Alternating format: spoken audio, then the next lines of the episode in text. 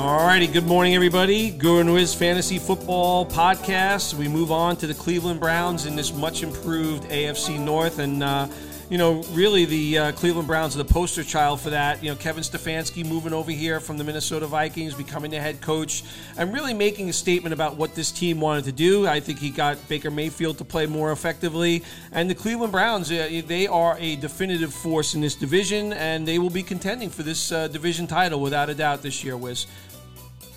Yeah, there's, there's no question about it. I mean, you know, not that it, uh, excuse me, relates to fantasy football or how it's going to turn out, but here's my opinion. Um, the Cleveland Browns have the best overall roster in the NFL right now. Yeah, I'm not going to disagree with that statement. You know, I think they've made a lot of subtle changes on this team uh, in terms of what they've brought in. Uh, I think particularly in the offseason on the defensive side of the football, which uh, we've talked about a little bit, but we'll talk a little bit more about that as well.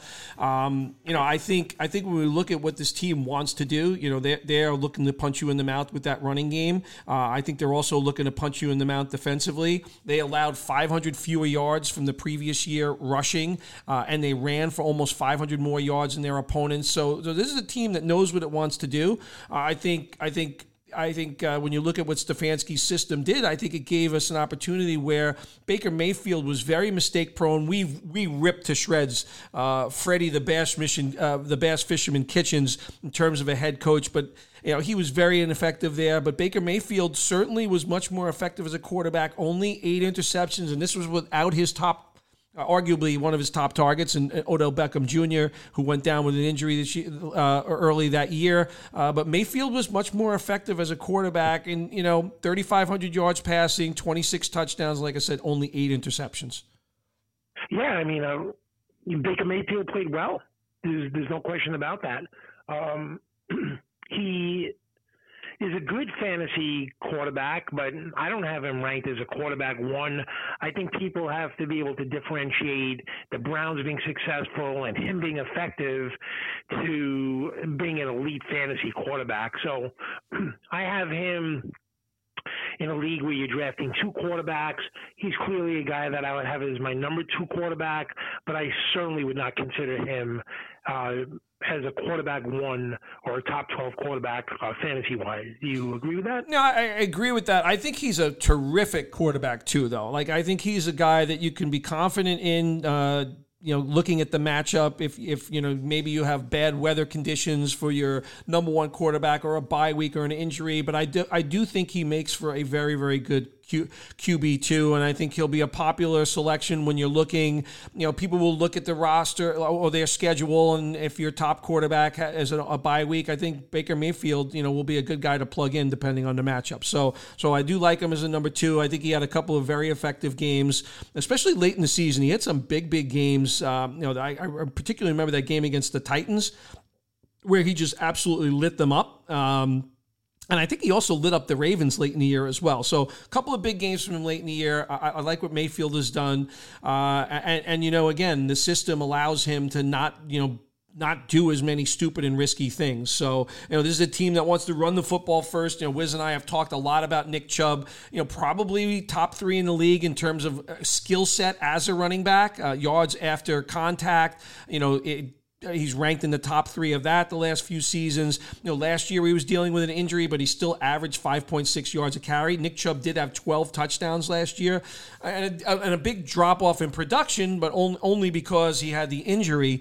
Uh, and Kareem Hunt is his backup. I think the interesting thing about Kareem Hunt is Kareem Hunt's uh, a kind of contribution on, on, the fantasy side when Nick Chubb was out was not necessarily as, as big as some people thought it would be. And I'd also argue the same thing in the passing game where Kareem Hunt, I thought he was going to be a guy that would catch 50, 60 passes in this offense. Last year, he only caught 38 passes. So, you know, not the usage that I actually thought we would gotten out of Kareem Hunt. But, you know, this is a lethal duo. Uh, as Wiz has talked about before, you're drafting Kareem Hunt as well in your league. You're not getting him as a handcuff to Nick Chubb. And, you know, this is a guy that has significant standalone value as a, as a player himself.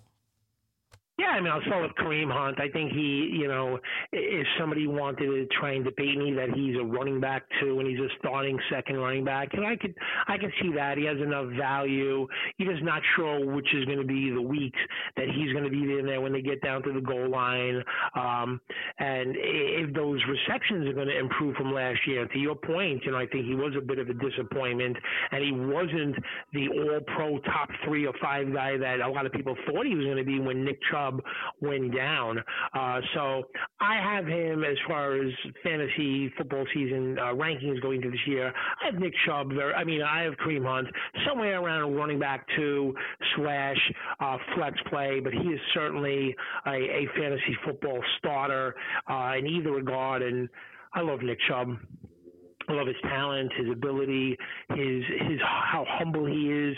You know, people. If Nick Chubb was interviewed, I'm sure most people wouldn't even know who he is. You don't even hear the guy talk or speak. You know, you see these other guys. They're especially some of his teammates like Odell Beckham and Baker Mayfield and the Kareem Hunts. They kind of like have been me guys who I guess the coaching staff is trying to change that a little bit, and I think they've been successful with that. But Nick Chubb is one of these guys that's easy to root for, whether you know you have him on your team or not, because he's just a humble guy and he's a he's a terrific player. And uh, Nick Chubb is inside the top twelve at running back, in my opinion, in all formats. Oh yeah, no, I, I agree with that. And actually, I think you know he, you know I tried to play around in prop bets with him catching the ball and and late in the season, they actually were using him a lot more in the passing game. Not that he had a lot of uh, catches on this team. But Nick Chubb can catch the football. I think I think I'll say two things about Nick Chubb. Uh, well, two things about this running back story. So Nick Chubb, there was a there was a really interesting ESPN piece done while he was at the University of Georgia um, about Chubbtown, which was a uh, which is a black slavery uh, one of the first cities created by by slaves in, in the United States, and uh, it's a great piece. If you can go Google it, I'm sure you can find it on YouTube somewhere. But well worth the time, and you understand why Nick Chubb has those humble, humble, humble ways about him and appreciation from from what he came from. Uh, I think the other thing I wanted to say about the Cleveland Browns running back, and we talked about this last year, but uh, you know the signing of Andy Janovich last year before the season at fullback, which a number of teams in the NFL are trying to employ fullback into their offenses now, but that was a big reason for this team's success. It doesn't do a lot, doesn't get a lot of acknowledgement, but like like the, like what the San Francisco 49ers do with Kyle Juszczyk, Andy Janovich plays a big role in the success success of this of, of this rushing offense. Yeah, there's, there's no question. They have competent guys running the team now, uh, as you mentioned, um, over the last few years. Um, 2019, 2018, just they, they had guys that just really didn't know what they were doing at the head coach position. So now it's Stefanski in there. Um, they have elite talent. Uh, at the position and a coaching staff that knows how to utilize them. And uh, your point about uh, the fullback is is a, is a good one and, and one that people should uh, take into consideration when they when they think about uh, running backs because there's only a, handful of teams that really use the fullback and uh, and have elite blocking fullbacks, which is which is important. Yeah, so and let, us look at the receiving group now. Now we look at 2019, a different offense in place. Uh, Baker Mayfield did make both Jarvis Landry and Odell Beckham Jr. thousand yard receivers. You know, last year we look at how Landry performed even without, and, and, and we know Jarvis Landry what he is as a player, what he does well. Uh, he had 72 catches, 840 yards last year, just three touchdowns. You know, Beckham got knocked out early in the year, but you know, I don't know if you can expect either either of these guys to actually broach a thousand yards It's a little tricky from a fantasy perspective. I think volume wise, I, I actually favor Landry a little bit in this offense. I think they have two guys behind them in Rashard Higgins, who had a very decent yards per catch and, oh, and 600 yards receiving last year. And late in the season, as the season wore on, Donovan, Donovan Peoples Jones actually started getting on the field a little bit more. So, so this group is an interesting group. I, I don't really like them from a fantasy perspective. I probably favor Jarvis Landry over Odell Beckham Jr. just in terms of what they're trying trying to do in this offense. Uh, I, don't, I don't know if you'll agree with that, but I, I, think it's tricky. You know, Odell Beckham is, you know, he's got the personality, he's got the name. Uh, you, you know, he's flashed before. I, I, I don't know that I have that confidence uh, in this offense for him as a fantasy star. Yeah, I mean, I, I think no, I think the days of him being a fantasy star uh, on this team are over. for several reasons. But I have, you know, Beckham and Landry kind of like in that wide receiver three. I think that that's right about them. It just seems like it was only a few years ago, probably because it was only a few years ago, when Odell Beckham was one of the top three or five wide receivers um, that you would take in a fantasy draft. But uh, this is my concern about Odell Beckham. Can he mentally accept the fact that he's a complimentary guy. You know, the team is going to run you know, through Nick Chubb, and everything is going to, you know, be off that. And you know, with the Giants and all of that publicity and the hype and the drama and his great catches, you know, he was just used to being the clearly the top guy. But that's not the case anymore. So I'm worried about will Odell Beckham, and if the answer is yes to this question, the Cleveland Browns can can can make the Super Bowl and win the Super Bowl. Can Odell Beckham accept being a complimentary guy, a good piece of the team, but you know, not the main part of what they want to do? If he can, it'll be successful. If not, and it becomes some off the field distractions, then you know, I don't know what'll take place. You may see Odell Beckham moved once again, but uh, he has to understand, and it may be difficult for him to accept it, that he is not the main guy, and, and throwing the ball all over the park is not what Stefanski and the Browns are going to do. Yeah, and, and I can see a scenario that, that if if you're if you're correct in that his personality kind of comes into play where he's causing the same kind of chaos that he did when he was a giant, I could see the case definitely for being him being moved. And then you and then you have to look at, at a guy like Higgins or Donovan Peoples Jones as being contributors. And I think you know Higgins in limited opportunities last year, you know, did make some noise as a receiver. And I, like I said, uh, Peoples Jones is, is, a young guy, but uh, you know these are guys that can stretch the field a little bit. So I think I think just something to kind of keep an eye on as you come into the uh, season this year. Um, l- let's talk about tight end, where I, I look at these two two tight ends, and and they're both very talented. Uh, the very uh, the, the very very um, talented rookie that they drafted last year, Harrison Bryant, uh, got in there a few times last year. Good blocker and very athletic.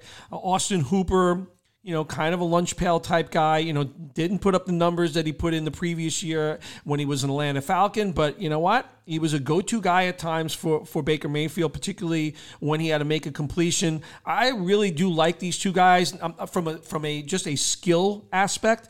I don't know that they're they're kind of on the cusp of being a you know I, I think when you look at Hooper or if something would happen to Hooper and what what Bryant uh, would bring to the table, you know they're probably ranked you know kind of like that Uh, just below the top 12, I would say. I don't know how you feel about that. Just usage to me is my, my biggest concern. I don't deny the talent that either of these players have. I just worry how they're going to use the two of them. And, and they kind of, it looks to me that they kind of usurp each other out a little bit. You know, I'm not to say that both of them aren't going to be a factor at times, but you know, it's just a little tricky from a fantasy perspective. Yeah, I like Harrison Bryant, but he's not going to be fantasy football relevant unless something happens to Hooper. Right now, I kind of look at the Bryant Hooper situation similarly to how I looked the last few years at Irv Smith and and and Kyle Rudolph, where you know the the younger guy has a lot of talent, but he's just not going to play enough to be a factor. And Austin Hooper, I, I just have as a solid tight end too, in my view, because of that they want to run the ball and because of the presence of Bryant, it kind of detracts a little bit from Austin Hooper. So I have you know, it would take something to happen to Hooper for Bryant to be a factor. And, and the way it stands, I have Austin Hooper outside of my top 12. All right, good stuff. All right, so let's let's talk let's talk defense, Wiz, because I, when I, when I look at this defense and, and the changes that they implemented in the offseason, uh, and, and, it should be noted that they actually were improving as a defense last year as the season was going on. Uh, but I think the way they play football, the way they want to control the clock, the way they want to use their team, and then you talk to me about what they've added here in the secondary. John Johnson, Troy Hill. We know they drafted Grant Delpit the previous year. Denzel Ward is here. Greedy Williams is here. Uh, I, I, love the draft pick of Jeremiah Owusu Koramoah. Uh, I just think I looked through this team. Jadeveon Clowney is part of this to me, this looks like our story for last year when the Tampa Bay Buccaneers were the defense that we kind of heralded. to me, the Cleveland Browns look to be that type of defense. I see this defense being a top five defense on the fantasy stage this year. Uh, do you agree with that statement, or am I going a little over my head? So the, the knock on Jadeveon Clowney in college was an elite, elite talent. Um, you know, one of the most freakish players ever. But the knock on him was that he took plays off. And he, he's carried that into the NFL where um, this has been why he doesn't get that long contract and he's going from team to team and almost every time it's like a long drawn out process. He's a good player. Um, I, is he going to be good enough to take pressure off Myles Garrett and give him some opportunity? If the answer is yes, then they're gonna you, they, you know they're gonna cause havoc and wreak havoc on opposing offenses. There's no question about that. Uh, but Jadeveon Clowney, we're gonna have to see how that plays out. Um, I, I I like what they what they did in free agency and the draft. Uh, their their their their secondary is really strong now. Uh, they took you know they signed Troy Hill and John Johnson from the Rams, uh, Denzel Ward, Grant Delpit from LSU, missed the entire season or preseason, you know, injury. Uh, they'll have him back. So there's a lot to like. Uh, Greg Newsome, a terrific draft pick as well. So that secondary is stacked. Um, can they get after the quarterback? Can Jadeveon Clowney give Myles Garrett the help that he needs? That's going to be a key question if they're going to be a top five uh, defense this year. Yeah, and, and, and, you know, we get you just mentioned Garrett. Garrett, an elite, an elite talent, and uh, very effective getting after the pass rusher. So yeah, I, I agree with you. Let, us see what what Je- Jadeveon Clowney shows up this year. Um, kind of interesting, Wiz, when it comes to kicker here. So the Browns are one of only seven teams, offenses in the NFL last year that generated twice as many touchdowns as field goal attempts. So Cody Parkey, uh, who remember him in Chicago uh, back in 2018 He's the kicker here. He actually was pretty efficient in terms of he missed three extra points, he missed three field goals only, but he only attempted 22 field goals. Now, that level of efficiency, I don't know if we expect that to continue. Part of that is born out of like this offense and the way they run it and how good they are in the red zone running the football. But, you know, again, uh, he's there right now. I think Chase McLaughlin is also in camp. You know, last year this would not have been an attractive spot for a kicker because of the offense efficiency. Um, but you know, again, uh, that's something I don't think Cody Parkey or slash Chase McLaughlin is are going to be on a lot of fantasy teams coming out of drafts. Agree. I'll yeah. just leave it at that. All right, good stuff. So, Guru and Wiz Fantasy Football Podcast. That's it for the Cleveland Browns. Uh, we have one more team to go in the AFC North. That's the Pittsburgh Steelers. That'll be up next. We're doing our team capsules division by division. And right now, we're finishing up the AFC North next, like I said, with the Pittsburgh Steelers. We're on Spotify, SoundCloud, Apple Podcasts. Talk to you in a bit about the Pittsburgh Steelers, Wiz. Got it.